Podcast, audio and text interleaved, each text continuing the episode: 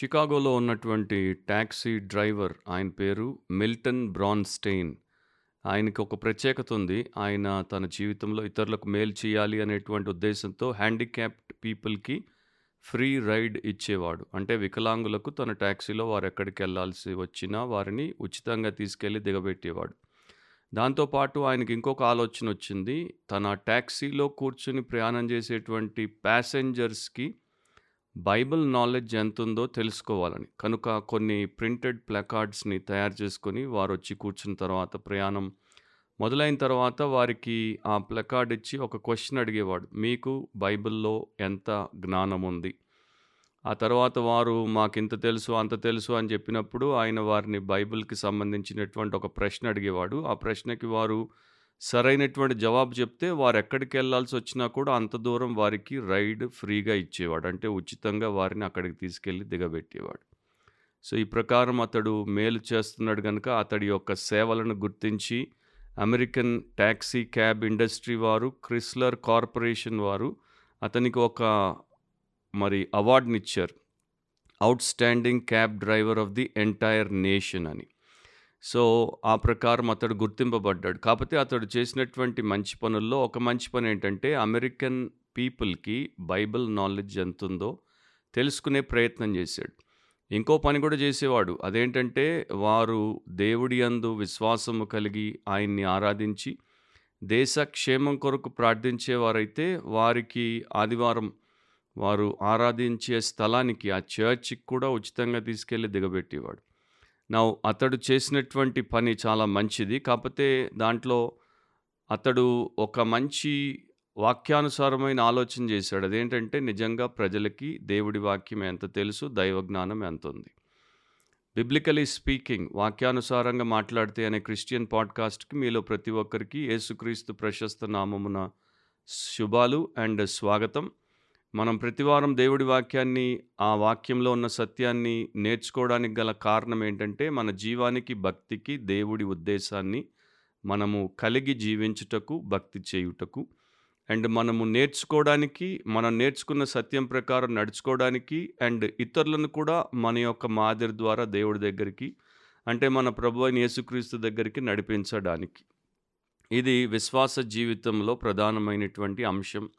దేవుని యందు పరిశుద్ధపరచబడినటువంటి వారిలో ఉండాల్సినటువంటి మొదటి విషయం. సో, ఆ క్రమంలో దేవుడు మనకు చేస్తున్నటువంటి మేలును బట్టి దేవుడికే కృతజ్ఞతలు అండ్ మీరు విని విడిచిపెట్టక వినదానికి విధేయత చూపి ఆత్మీయంగా వర్ధిల్లుతున్నారని ఆశిస్తున్నాం. అట్లా ఉండాలని ప్రార్థిస్తున్నాం. ఈరోజు మన ఎపిసోడ్‌లో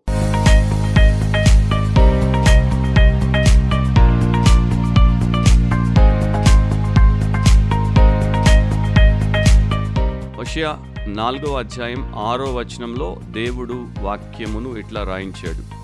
నా జనులు జ్ఞానము లేనివారై నశించుచున్నారు. నీవు జ్ఞానమును విసర్జించుచున్నావు కనుక నాకు యాజకుడవు కాకుండా నేను నిన్ను విసర్జింతును. నీవు నీ దేవుని ధర్మశాస్త్రము మరిచితివి కనుక నేనును నీ కుమారులను మరతును. సో, దేవుడు ఇస్రాయేలీయుల పాపమును గురించి, వారిలో ఉన్నటువంటి హేయ కృత్యమును గురించి, మరి ముఖ్యంగా వారిని ఎవరైతే నడిపించాలో, వారికి ఎవరైతే నేర్పించాలో ఆ యాజకుల గురించి, ఆ ధర్మశాస్త్ర బోధకుల గురించి దేవుడిక్కడ మనస్తాపానికి గురై మాట్లాడుతున్నాడు. ఈరోజు మన పాడ్‌కాస్ట్ యొక్క టైటిల్ ఏంటంటే perishing due to lack of knowledge. Perishing due to lack of knowledge. జ్ఞానము లేక నశించుచున్నారు. జ్ఞానము లేక నశించుచున్నారు. సో, దేవుడు ఆ వచనంలో ఏమంటున్నాడు? నా జనులు జ్ఞానము లేనివారై నశించుచున్నారు. జ్ఞానము అంటే దైవ జ్ఞానం. దేవుడిని గురించి వారికి ఎక్కువ తెలియకపోవడం, దేవుడి వ్యక్తిత్వం గురించి, దేవుడి వివరాలు, దేవుడి యొక్క వ్యవహారము, దేవుడి యొక్క విధానం గురించి, దేవుడు తన ప్రజలు ఏ నియమ నిబంధనలతో నడుచుకోవాలని ఆదేశించాడో, రాయించిచ్చాడో, దాన్ని వారు ఎరిగి ఉండకపోవడం చేత వారు నశించిపోతున్నారని దేవుడు బాధపడుతున్నాడు. మనందరికీ తెలుసు భారతదేశానికి ఒక కాన్స్టిట్యూషన్ ఉంది. భారతదేశానికి ఒక ఐపీసీ ఉంది. ఇండియన్ పీనల్ కోడ్ అంటారు. ఈ దేశంలో ఉన్నటువంటి ప్రతి పౌరుడు తప్పకుండా ఇండియన్ పీనల్ కోడ్‌ని పూర్తిగా చదవడు, తెలుసుకోడు. కాకపోతే అతడు లేక ఆమె ఎప్పుడైనా తప్పు చేస్తే, నేరం చేస్తే, ఘోరం చేస్తే తప్పకుండా ఐపీసీ సెక్షన్‌ల కిందే వారికి శిక్ష విధిస్తారు. కోర్టుకి తీసుకెళ్ళి కోర్టులో నిలబెడతారు ముద్దాయిగా వారి మీద అన్ని అభియోగాలు మోపబడతాయి అప్పుడు వారు చెప్పలేరు న్యాయాధిపతికి జడ్జికి నాకు ఫలానా చట్టం ఉందని ఫలానా న్యాయం ఉందని దానికి తీర్పు శిక్షలు ఉంటాయని తెలియదు అని చెప్పలేరు. అప్పుడు జడ్జి అంటాడు నీకు తెలిసినా తెలియకపోయినా నువ్వు చేసిన నేరానికి శిక్ష తప్పకుండా పడుతుంది. సో ప్రతి పౌరుడు ఈ దేశానికి సంబంధించినటువంటి చట్టాలు ఏంటో న్యాయం ఏంటో తెలుసుకోవాల్సినటువంటి బాధ్యతను కలిగి ఉన్నాడు. అట్లాగే సృష్టికర్త అయినటువంటి దేవుడు తన సృష్టిలో ఆయన పెట్టినటువంటి నియమ నిబంధనలను వాక్యంలో అందరూ తెలుసుకోవడానికి ఇచ్చాడు. మరి ముఖ్యంగా తన ప్రజలైనటువంటి ఇస్రాయేలీలు తెలుసుకోవాలని ఇచ్చాడు. వారి కొరకు బోధకులను యాజకులను కూడా నియమించాడు. సో వారు అది తెలుసుకోకపోవడం చేత వారు నాశనం అవుతున్నారు వారికి అది తెలియచేసేటువంటి విషయంలో ఈ యాజకులు ఈ బోధకులు ప్రీస్ట్స్ విఫలమైపోయారు. విఫలమైపోవడానికి గల కారణం ఏంటంటే వారు దేవుడి పట్ల అవిధేయులుగా ఉన్నారు.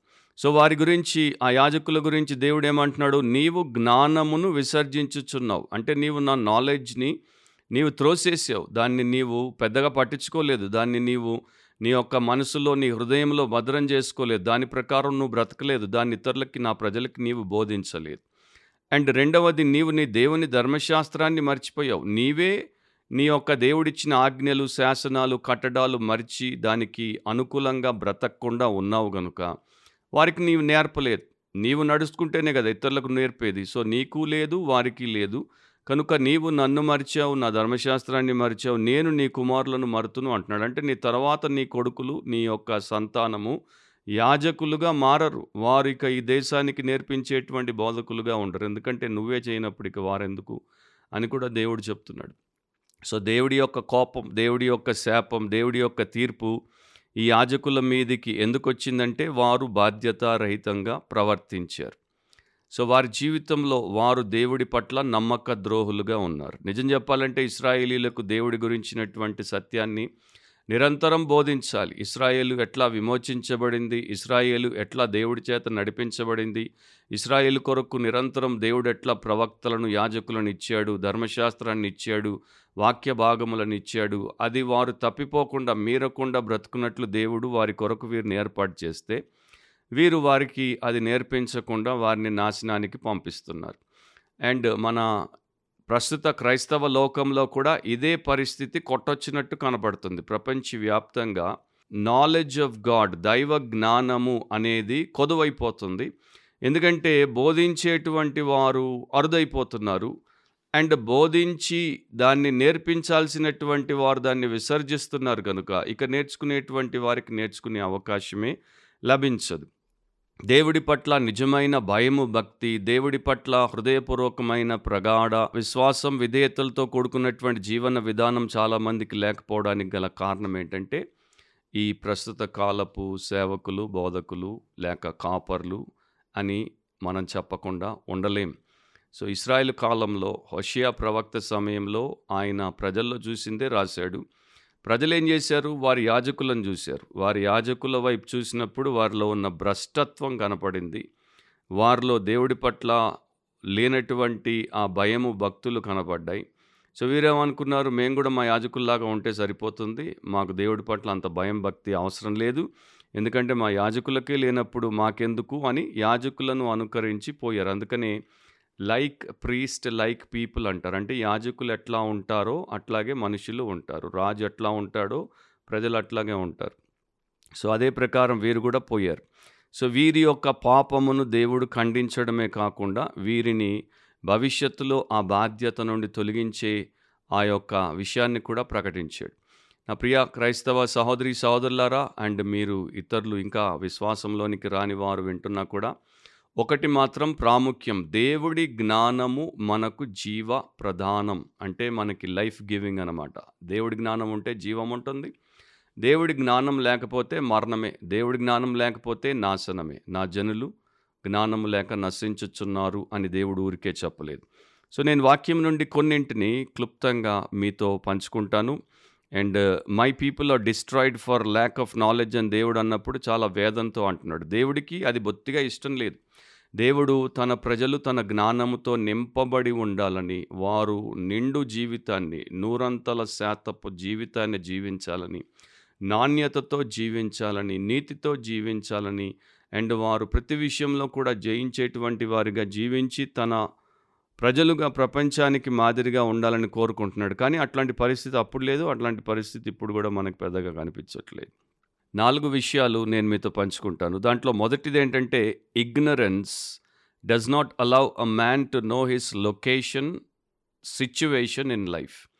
అజ్ఞానం దేవుడి వాక్యానికి సంబంధించినటువంటి అజ్ఞానం ఎవరికైతే ఉంటుందో అంటే దేవుడి సత్యం తెలియనటువంటి మనుషులు వారి యొక్క జీవన స్థానమేంటో, పరిస్థితి ఏంటో తెలుసుకోలేనటువంటి స్థితిలో ఉంటారు. అంటే వారు జీవితంలో ఎక్కడున్నారు? అండ్ వారి పరిస్థితి ఎట్లా ఉంది? దానికి వచ్చేటువంటి పర్యావసానం ఎట్లా ఉంటుంది అనేది వారు తెలుసుకోని స్థితిలో ఉంటారు. కనుక దేవుడి వాక్యం ప్రపంచమంతటికి ప్రకటించబడాలి. దేవుడి సత్యం ప్రతి ఒక్కరూ తెలుసుకోవాలి. అది దేవుడి ఉద్దేశం. అందుకే దేవుడు ఏర్పాటు చేశాడు. యషియా గ్రంథం 53వ అధ్యాయం ఆరో వచనంలో మొదటి భాగంలో ఇట్లా రాయబడింది. మనమందరము గొర్రెల వలె త్రోవ తప్పిపోతిమి. మనలో ప్రతివాడును తనకిష్టమైన త్రోవకు తొలిగాను సో, మనుషులందరూ ఎట్లా ఉన్నారంటే గొర్రెల్లాగా ఉన్నారు. గొర్రెలు అవివేకమైనవి. గొర్రెలకు ఏమి జరుగుతుందో కూడా తెలియదు ఎటుపోతున్నాయో కూడా తెలియదు సో, మనమందరము గొర్రెల వలె త్రోవ తప్పిపోతిమి. అంటే మనం త్రోవలో లేం. మార్గంలో లేం. మార్గము తప్పిపోయాం. మనము చాలా భయంకరమైనటువంటి పరిస్థితుల్లోనికి పోయాం. అది మనకు తెలియదు కూడా దాంతో పాటు మనలో ప్రతివాడు తనకిష్టమైన త్రోవకు తొలిగెను అంటున్నాడు. సో, ప్రతి ఒక్కడు ఎంచుకున్నటువంటి మార్గం వాడికి బాగానే కనపడుతుంది. తుదకు అది మరణానికి తీసుకెళ్ళినా, నాశనానికి తీసుకెళ్ళినా అది వాడికి బాగానే కనపడుతుంది కనుక వాడు అట్లా దారి తప్పిపోయాడు. సో, దేవుడి వాక్యం ఎప్పుడైతే మనకు తెలియజేయబడుతుందో అప్పుడు మనము దేవుడిని కాపరిగా తెలుసుకుంటే, కాపరి యొక్క మందలోనికి మనం వచ్చి చేరితే, మనం మార్గం తప్పిపోయేటువంటి గొర్రెలముగా ఉండాల్సినటువంటి అవసరం ఉండదు. ఎందుకంటే కాపరి ఆయన కునుకక, నిద్రపోక తన గొర్రెలను కాపాడువాడుగా ఉన్నాడు. అండ్ ఆయన ఇష్ట ప్రకారం మందని నడిపిస్తాడు. సో, ఆ యొక్క వ్యత్యాసాన్ని దేవుడి వాక్యం నేర్పిస్తుంది కనుకనే దేవుడు తన ప్రజలకి ఈ సత్యమును బోధకులు నేర్పించాలి అని చాలా చాలా ఘాటుగా ఓల్డ్ టెస్టమెంట్, న్యూ టెస్టమెంట్‌లో ఆయన దాన్ని బోధించాడు. మంచి సేవకులు అట్లా చేశారు. మోషే కావచ్చు, లేకపోతే ప్రవక్తలైనటువంటి యషియా ఇర్మియా, ఎహెచ్కేలు ఇట్లాంటి వారు, హోషియా వీరందరూ తుచ తప్పకుండా నమ్మకముగా దేవుడి ప్రజలను దేవుడి మార్గంలోనికి తేవడానికి, దేవుడి చిత్తమును చేయడానికి వారికి కావాల్సినటువంటి బోధ అంతా ఇచ్చారు. వారు వినకపోయినా ఇచ్చారు. వారు తిరుగుబాటు చేసినా ఇచ్చారు. వారు వీరిని నిందించినా, దూషించినా, వీరిని బంధించి వీరికి వ్యతిరేకంగా సమస్తము చేసినా కూడా వారు నమ్మకమైనటువంటి సేవకులు కనుక వారు దాన్ని చేశారు. కానీ ఎక్కువ మంది ఆ పని చేయలేదు. ఈ రోజున కూడా అట్లాగే మనకు కనపడుతుంది. కొంతమంది నమ్మకమైన వారు మనుషులకు నిర్మోహమాటంగా వారి యొక్క స్థితేంటో, వారి పరిస్థితేంటో, వారికి రాబోయే గతేంటో చెప్తారు. మిగతా వారు చెప్పరు. మనిషిని సంతోషపెట్టేవాడు మనిషి యొక్క స్థితి, పరిస్థితి, గతుల గురించి మాట్లాడు వాడికి ఏవేవో అనవసరమైనటువంటి విషయాలు, వాడికి ఉన్న స్వకీయ దురాశలకు అనుకూలమైన సంగతులు చెప్పి, సమయాన్ని వెళ్ళబొచ్చి వాడిని సర్వనాశనానికి పంపిస్తాడు. యేసుప్రభు ఈ లోకంలో ఉన్నప్పుడు ఒక సందర్భంలో ఈ మాటలు పలికారు. యోహాన్ సువార్త తొమ్మిదో అధ్యాయం 35 నుండి 41వ వచనం వరకు.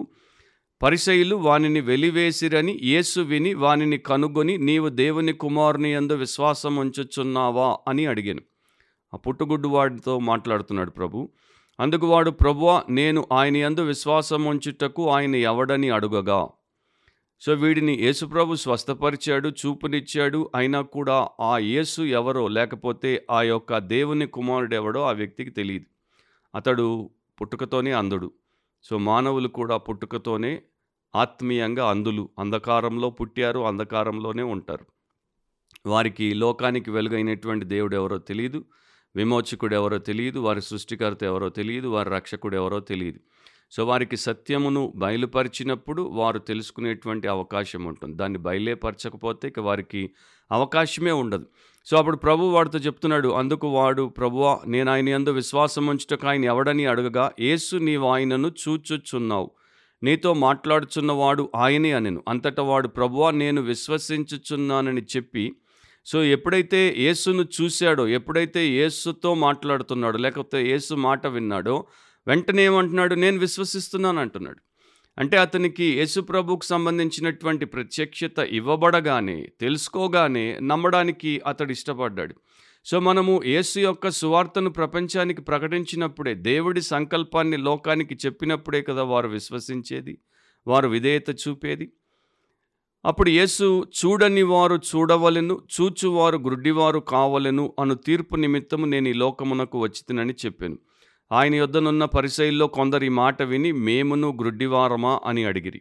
అందుకు యేసు మీరు గుడ్డివారైతే మీకు పాపము లేకపోవును కానీ చూచుచున్నామని మీరు ఇప్పుడు చెప్పుకొనుచున్నారు కనుక మీ పాపము నిలిచి ఉన్నదని చెప్పింది సో వీరు పుట్టుక అందులు కారు కాకపోతే వీరు చూస్తున్నాం అనుకుంటున్నారు కానీ నిజానికి వీరికి చూపు లేదు వీరు చూడట్లేదు.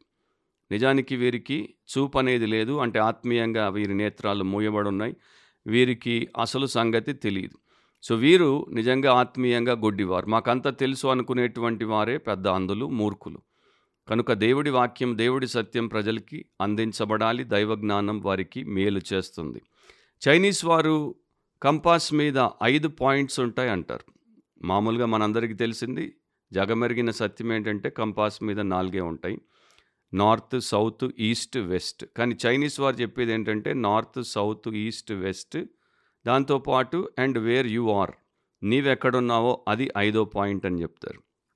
అండ్ వారి యొక్క జ్ఞానముతో వారు చెప్పే మాట ఏంటంటే ఆ చివరిది నీవెక్కడున్నావు? ఆ పాయింట్ అన్నిటికన్నా ముఖ్యమైనది. నీవెక్కడున్నావో అనేది తెలిస్తే అప్పుడు నీ నుండి నార్త్ సౌత్ ఈస్ట్ వెస్ట్ అనేవి మనం ఎక్కడికి పోవాలో అనేది మనకి ఈజీగా తెలిసి వస్తుంది సో మనం ఎక్కడున్నామో తెలిస్తేనే కదా మనం ఎక్కడికి పోవాలో తెలిసేది. అంటే ఇప్పుడు నీవు పాపంలో ఉంటేనే కదా నీకు ప్రభు అయిన యేసుక్రీస్తు అనే రక్షకుడు అవసరమని తెలిసేది. కానీ నువ్వు పాపంలో ఉన్నావనే తెలుసుకోకపోతే నీకు నాశనకరమైన స్థితి ఉంది అనేదే తెలియకపోతే సో ఈ రోజున మనం క్రైస్తవ లోకాన్ని చూస్తే క్రైస్తవ సంఘాలను చూస్తే ఎంతోమంది వచ్చి కూర్చుంటారు పోతారు కానీ వారికి సత్యం తెలియదు కనుక పరిపూర్ణ సువార్త ఫుల్ గాస్పుల్ అని పేరు మాత్రమే వాడి అసలు ఫుల్ గాస్పుల్ చెప్పకుండా నీల్ గాస్పుల్ చెప్పే మనుషులు సంఘాలే ఎక్కువ ఉన్నటువంటి సమయంలో పదేళ్ళు సంఘానికి వచ్చి సువార్తను ఎరగకుండా నాశనానికి పోయేవారే ఎక్కువ ఉన్న ఈ దినాల్లో. సువార్తను స్పష్టంగా ఎంత ముఖ్యంగా చెప్పాలో గమనించండి. సో ప్రతి మనిషికి వాడి లొకేషన్ చెప్పాలి వాడు పాపంలో ఉన్నాడు. ప్రతి మనిషికి వాడి సిచ్యువేషన్ చెప్పాలి వాడు పాపము చేత నశించిపోతున్నాడు.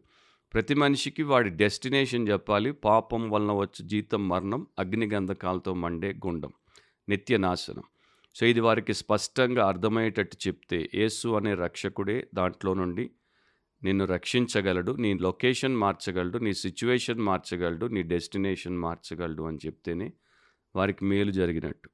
రెండవది ఏంటంటే ignorance destroys the potential of man. అజ్ఞానము మనిషిలో ఉన్నటువంటి సామర్థ్యాన్ని నాశనం చేస్తుంది. సామెతలు ఇరవై నాలుగు ఐదులో జ్ఞానము గలవాడు బలవంతుడుగా నుండును తెలివి గలవాడు శక్తిమంతుడుగా నుండును అని రాయబడింది. సో జ్ఞానము తెలివి అవి చేసేటువంటి గొప్ప కార్యాలేంటి? జ్ఞానం ఉంటే బలవంతుడిగా ఉంటాడు. జ్ఞానం ఉన్నవాడు బలవంతుని కన్నా బలవంతుడు. తెలివి గలవాడు శక్తిమంతుని కన్నా శక్తిమంతుడు. ఒక వీరుడు యుద్ధాన్ని జయించుటకు వాడే విధానము కన్నా ఒక జ్ఞాని యుద్ధాన్ని జయించుటకు వాడే విధానం మిన్న అన్నారు. ఎందుకంటే జ్ఞానికి స్ట్రాటజీ ఉంటుంది. జ్ఞానం గలవానికి ప్రణాళిక పథకం ఉంటుంది. వీరుడికి బలాఢ్యుడికి స్ట్రెంగ్త్ ఉంటుంది బలం ఉంటుంది శౌర్యం ఉంటుంది. సో జస్ట్ బలము శౌర్యం ఉంటే సరిపోదు యుద్ధం గెలవడానికి. జ్ఞానం ఉండాలి. జ్ఞానం ఉంటేనే కదా యుద్ధాలు జయిస్తారు. జ్ఞానంతోనే కదా ప్రణాళికలు వేసి ఎత్తులకు పై ఎత్తులు వేసి చిత్తు చేసి జయించేటువంటి వారిగా ఉంటారు. సో చాలామంది బలాఢ్యులు ఓడిపోయారు కానీ జ్ఞానులు ఓడిపోలేదు. సో దేవుడు అంటున్నాడు జ్ఞానము గలవాడు బలవంతుడిగా నుండును తెలివి గలవాడు శక్తిమంతుడిగా నుండును మరి ఇప్పుడు మనిషికి దైవ జ్ఞానం లేకపోతే వాడు దేవుడు మెచ్చేటువంటి జీవితాన్ని జీవించే విషయంలో బలహీనుడు. వాడు లౌకికంగా బలవంతుడై ఉండొచ్చు. మొదటి కొరంతి ఒకటో అధ్యాయంలో అపోస్తులైనటువంటి పౌలు ఒక మాట రాస్తాడు. ఆయన చెప్తాడు ఈ లోక జ్ఞానము దేవుడు వెర్రితనముగా చేసి ఉన్నాడు కదా సో మనకు ఉండాల్సినటువంటి జ్ఞానం ఏంటి చాలామంది తప్పకుండా వారి యొక్క పిల్లలకి మంచి చదువు చెప్పిస్తారు. వారు ఎల్కేజీ నుండి పీజీ వరకు మంచిగా చదువుకోవాలి మేధావులు అవ్వాలి విద్యావంతులు అవ్వాలి వివేక శక్తిని కలిగి ఉండాలి. మంచిదే.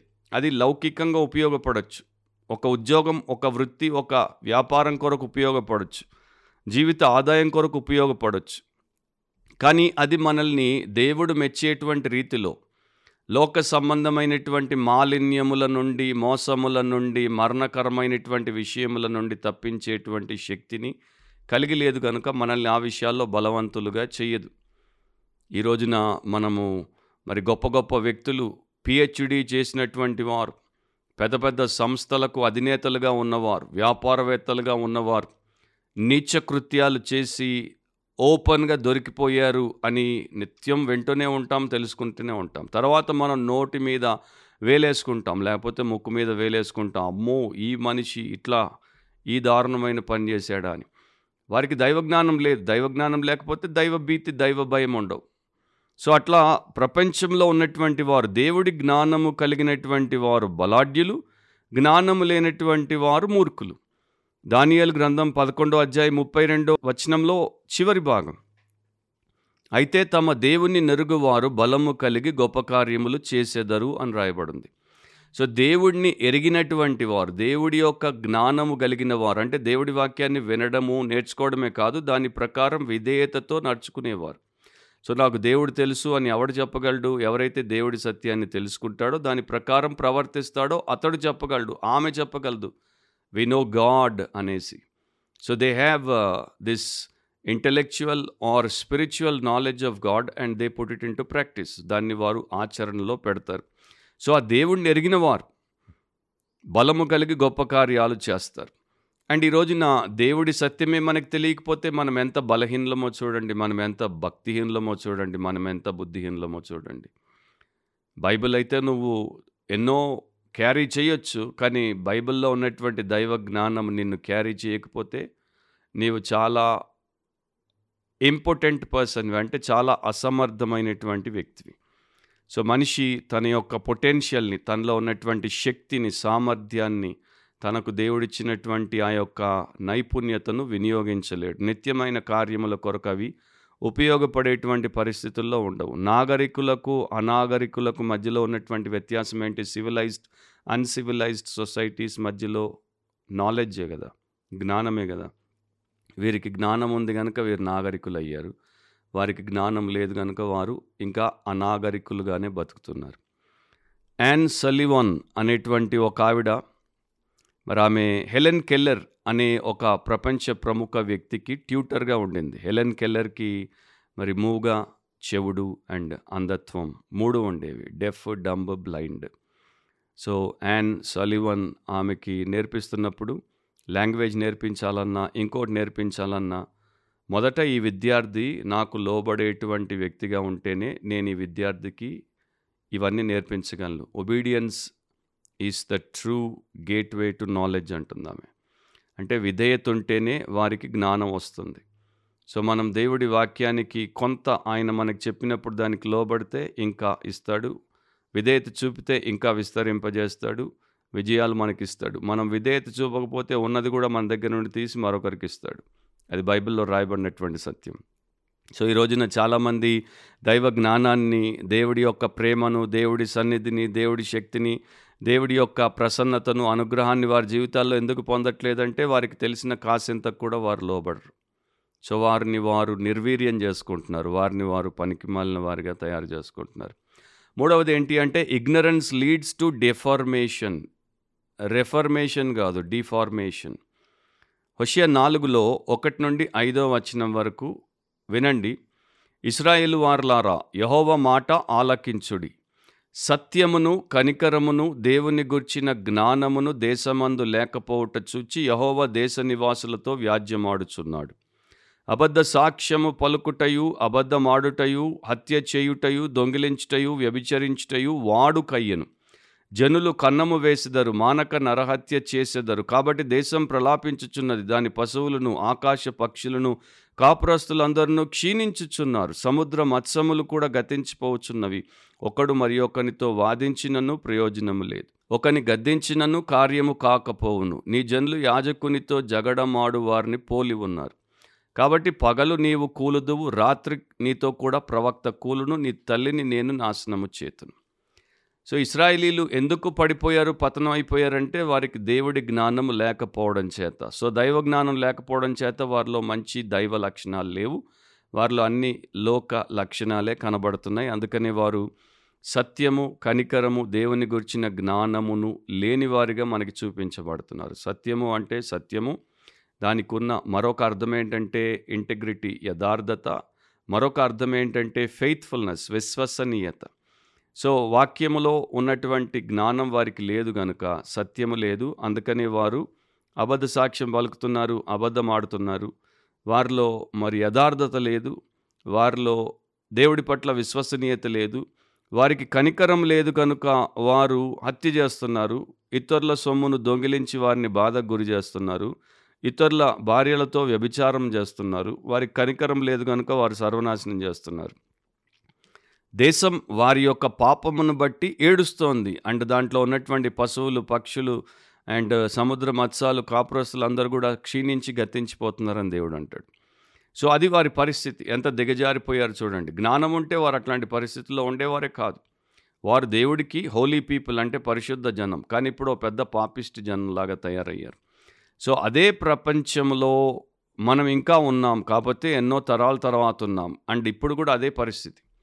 ఇప్పుడు కూడా మీరు చూడండి క్రైస్తవ లోకాన్నే తీసుకుని మనం చూద్దాం. ఎందుకంటే అన్యుల గురించి మనకి ఇప్పుడే అవసరం లేదు. మన గురించి మనం చూస్తే majority of Christianity Christian church సత్యము కనికరము దైవ జ్ఞానము లేనిదిగానే ఉంది. అండ్ మీరు చూడండి మీ పక్కన కూర్చునేవారు మీతో తిరిగేవారు సోకాల్డ్ క్రైస్తవుల్ని వారిలో నిజంగా వాక్య జ్ఞానం ఉందా యథార్థత ఉందా? వారు దేవుడి పట్ల నమ్మకంగా ఉన్నారా? ప్రతినిత్యం ప్రతి విషయంలో నమ్మకంగా ఉన్నారా? వారికి కనికరం ఉందా? కనికరం అంటే భార్యాభర్తలు ప్రమాణం చేసి పరిశుద్ధ బైబిళ్ళు మార్చుకుని పెళ్ళి చేసుకున్నవారు ఒకరినొకరు ఎందుకు కొట్టుకుని కోట్ల చుట్టూ తిరిగి విడాకులు తీసుకుంటున్నారు? అండ్ తల్లిదండ్రులు పిల్లలు ఎందుకు ఒకరి మీద ఒకరు ఎగబడి కొట్టుకునేటువంటి పరిస్థితులు తెచ్చుకుంటున్నారు? సో ఏది అప్పుడు జరిగిందో ఇప్పుడు కూడా అదే జరుగుతోంది కాకపోతే ఇంకా ఎక్కువ స్థాయిలో జరుగుతోంది. రోమీలకు రాసినప్పుడు దేవుడు అందుకే చెప్పాడు పన్నెండో అధ్యాయం రెండో వచనంలో మీరీ లోక మర్యాదను అనుసరింపక.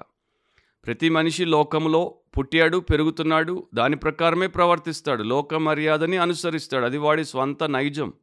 బై డిఫాల్ట్ మనకు వచ్చేది ఏంటంటే కన్ఫార్మిటీ టు ద వరల్డ్ లోక నైజం ప్రకారం లేక లోక మర్యాద ప్రకారం మనం మలచబడతాం.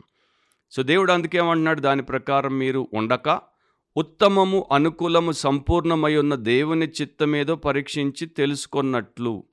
సో దేవుడి చిత్తం దేవుడి జ్ఞానంలో ఉంది కనుక ఉత్తమమైంది అనుకూలమైంది సంపూర్ణమైంది కనుక అది మనకి ఇవ్వబడితే మనం దాన్ని తెలుసుకుంటే అప్పుడు మన మనస్సు మారి నూతన మగుట వలన రూపాంతరము చెందుతాం. ఇప్పుడు మనకి సుగుణం అనేది లభిస్తుంది. ఏసు లక్షణాలు అనేవి మనలో ఉత్పన్నమవుతాయి. సో అవి లేకపోతే ఆ దైవ జ్ఞానం లేకపోతే అవి లేకుండా పోతాయి. మనం ఇంకా వర్స్ నుండి వర్స్ట్ సిచ్యువేషన్కి లేకపోతే డీగ్రేడేషన్కి వెళ్ళిపోతాం. హోరెస్ గ్రీలీ అనే ఒక మేధావిట్లో అంటాడు ఏ మనుషులైతే దేవుడి వాక్యాన్ని చదివి తెలుసుకుంటారో వారిని ఈ సొసైటీ సమాజము మానసికంగా కానీ సామాజికంగా కానీ బంధించలేదు. ఎందుకంటే వారికి బైబిల్లో ఉన్నటువంటి సత్య సూత్రాలు మానవ స్వేచ్ఛను గురించి నేర్పుతాయి కనుక వారు స్వేచ్ఛగా బ్రతుకుతారు. స్వేచ్ఛగా బ్రతకడం అంటే దేవుడు ఇష్టపడేటట్టు బ్రతుకుతారు. ఒకప్పుడు ఒక జర్నలిస్ట్ ఆయన పేరు రష్ లింబాగ్ ఆయన ఒక వ్యక్తిని ఒక క్రిస్టియన్ని ఇంటర్వ్యూ చేశాడు. ఆ క్రిస్టియన్ పేరు Michael Medved. Michael Medved American society ప్రకారం రైట్ వింగ్ క్రిస్టియన్ కాదు. కాకపోతే అతనికి ఉన్నటువంటి ఒక లక్షణం ఏంటంటే హాలీవుడ్లో విపరీతమైనటువంటి సెక్స్ని వాయిలెన్స్ని వారు చూపిస్తున్నారు కనుక అది అమెరికన్ క్రిస్టియన్ వాల్యూకి మోరల్కి వ్యతిరేకం కనుక దాన్ని నివారించాలని అతడు ఒక ఉద్యమాన్ని చేపట్టాడు. హాలీవుడ్ వారికి మైకల్ మెడ్వెడ్ అంటే విపరీతమైన కోపం. అతన్ని ఒక నాడ్జీ అంటారు. ఎందుకంటే మాకున్న స్వేచ్ఛను హరించే వ్యక్తివి నీవు. నీవు దుష్టుడవు అంటారు కానీ నిజానికి అతడు సమాజానికి క్షేమాన్ని కలిగించాలని ఒక ఉద్యమాన్ని వారు ప్రొడ్యూస్ చేసేటువంటి ఆ సెక్స్‌కి, వాయిలెన్స్కి వ్యతిరేకంగా చేపట్టాడు. అవి మన సమాజాన్ని చెడగొడతాయి. మన పిల్లలకి భవిష్యత్తు లేకుండా చేస్తాయి. దాన్ని మీరు చూపించొద్దు అని అతడు వాదిస్తుంటే వారు అతన్నిట్లా కించపరిచి లేకపోతే అతని మీద కోపాన్ని చూపిస్తున్నారు. అప్పుడు లింబాగ్ అడిగినటువంటి క్వశ్చన్కి మెడ్వెడ్ చెప్పిన ఆన్సర్ ఏంటంటే, హాలీవుడ్ దీన్ని ఎందుకు ఒప్పుకోవట్లేదు. ఎందుకంటే ఎప్పుడైతే క్రైస్తవ విలువలు ఉన్నాయి నైతిక పరిమాణాలు ఉన్నాయని హాలీవుడ్ వారు ఒప్పుకుంటారో, వెంటనే వారు ఒప్పుకోవాల్సినటువంటి విషయం ఏంటంటే, దేవుడనేవాడున్నాడు. ఆయన ఒక న్యాయాధిపతి అండ్ ఆయన వాక్యము, చట్టం ప్రకారం అందరినీ వారి ప్రవర్తనను ఎలా ఉంటే అలా తీర్పు తీరుస్తాడు. ఈ రోజున దాన్ని వారు తీసేశారు గనుక, వారు ఎట్లా ప్రవర్తించినా, ఏం చేసినా పర్వాలేదనే స్థితిలో వారు పోతూ అందరిని నడుపుతున్నారు. కానీ ఎప్పుడైతే ఒక సమాజం, ఒక కుటుంబం, ఒక వ్యక్తి దేవుడున్నాడు, ఆయన న్యాయాధిపతి, ఆయన నా ప్రవర్తనను బట్టి నన్ను తప్పకుండా తీర్పు తీరుస్తాడు, శిక్ష విధిస్తాడు, న్యాయం చేస్తాడు అనుకుంటే వాడి యొక్క ప్రవర్తనలో మార్పొస్తుంది. సో, మనిషి దిగజారొద్దంటే దైవ జ్ఞానం అవసరం.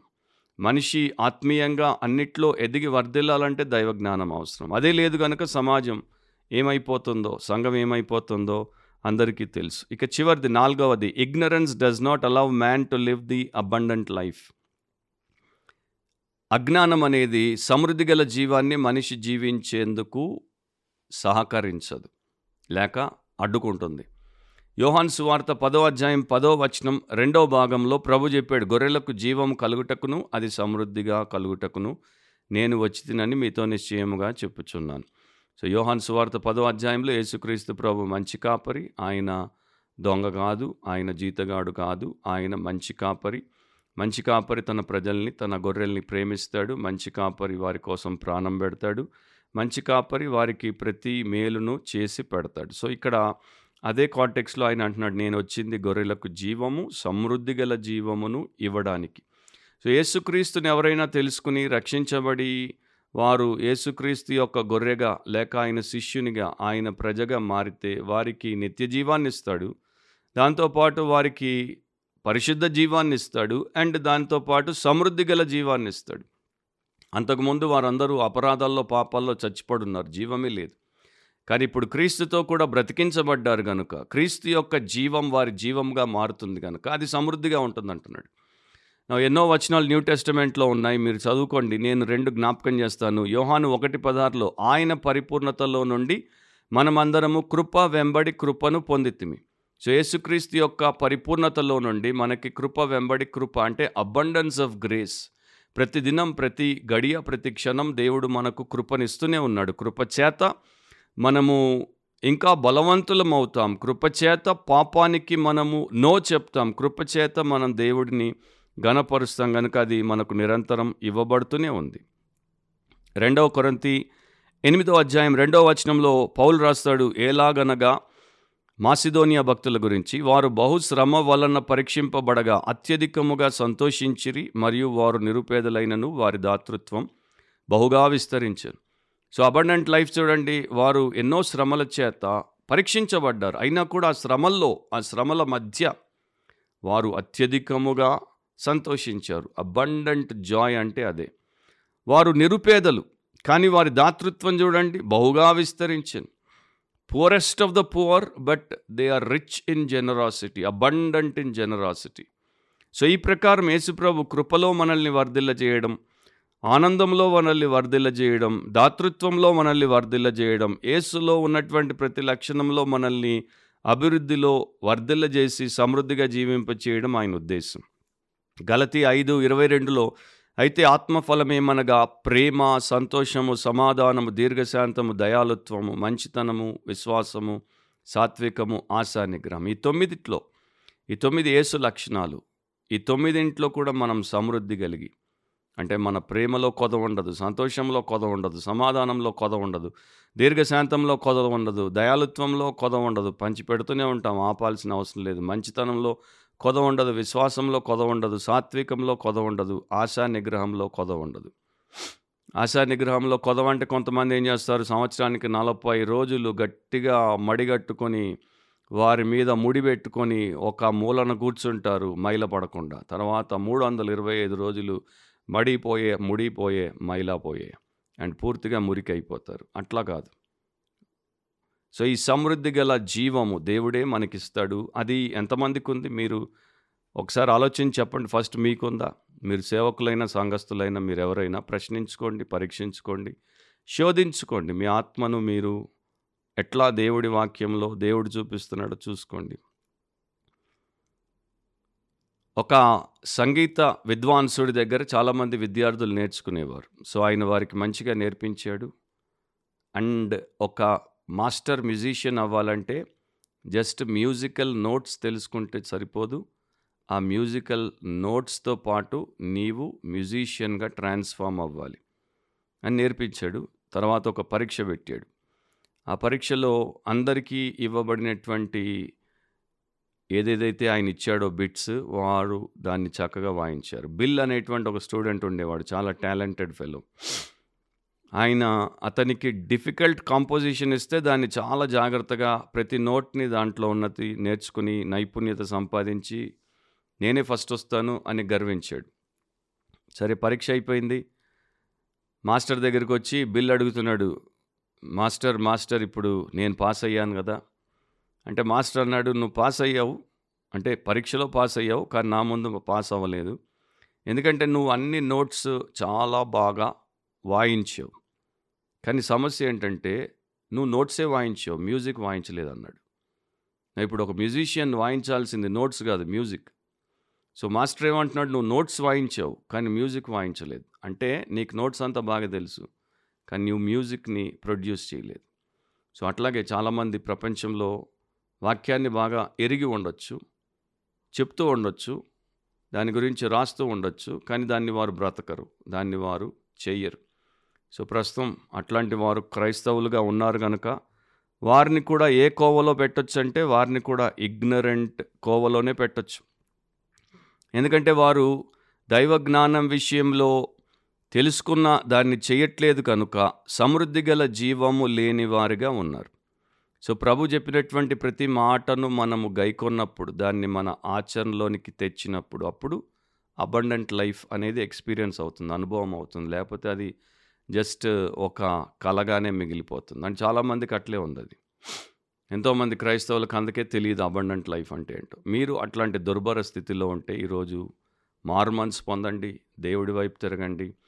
దైవ జ్ఞానమును నిజముగా వాక్యానుసారంగా పొందండి. చాలా చోట్ల దైవ జ్ఞానం లభించట్లేదు. వాక్యం పేరట వాక్యాన్ని వారు బోధించట్లేదు. అది మీరు తెలుసుకోవాలి పసిగట్టాలి ఆ వివేచన మీకు ఉండాలి మీలో చాలామంది అబద్ధ బోధకులను మీ ప్రథమ బోధకులుగా చేసుకుని నాశనం అవుతున్నారు నట్టేట మునుగుతున్నారు. నా మాటల్ని గంభీరంగా మీరు తీసుకోండి. మీరు ఎంచుకున్న బోధకులు మీరు వినే బోధకులు ఏసు లాంటి బోధకుల ఏసు లక్షణాలు ఉన్న బోధకులా చూడండి. లేని వారైతే వారు ప్రపంచ ప్రఖ్యాతి గలవారైనా వారికి పదివేల కోట్ల సభ్యులున్న వారిని విసర్జించండి. ఎందుకంటే వారు నాశనానికి పోతున్నారు వారితో అనేకులను నాశనానికి తీసుకెళ్తారు. పెద్దది అదే గొప్పది అనుకోవద్దు. విశాల మార్గంలో పోయేవారే అనేకులు ఇరుకు మార్గాన్ని జీవ మార్గాన్ని కనుగొనేవారు కొందరని యేసు చెప్పాడు. సో యేసు మాటలు మనకి ముఖ్యం. ఆయనే మనకు నిత్య జీవాన్ని సమృద్ధి గల జీవాన్ని జయ జీవాన్ని ఇస్తాడు. సో అలాంటి కృపలో మీరు ఉండండి అండ్ మెరుగుపడండి. మరొకసారి బిబ్లికలీ స్పీకింగ్ వాక్యానుసారంగా మాట్లాడితేనే క్రిస్టియన్ పాడ్కాస్ట్లో మనల్ని దేవుడు కలిపేంత వరకు మర్చిపోకుండా వాక్యానుసారంగా ఆలోచించండి. వాక్యానుసారంగా కోరుకోండి వాక్యానుసారంగా మాట్లాడండి వాక్యానుసారంగా ప్రవర్తించండి వాక్యానుసారంగా జీవించండి. అది మీకు మీ కుటుంబానికి అండ్ సమాజానికి క్షేమ. God bless you all. See you soon amen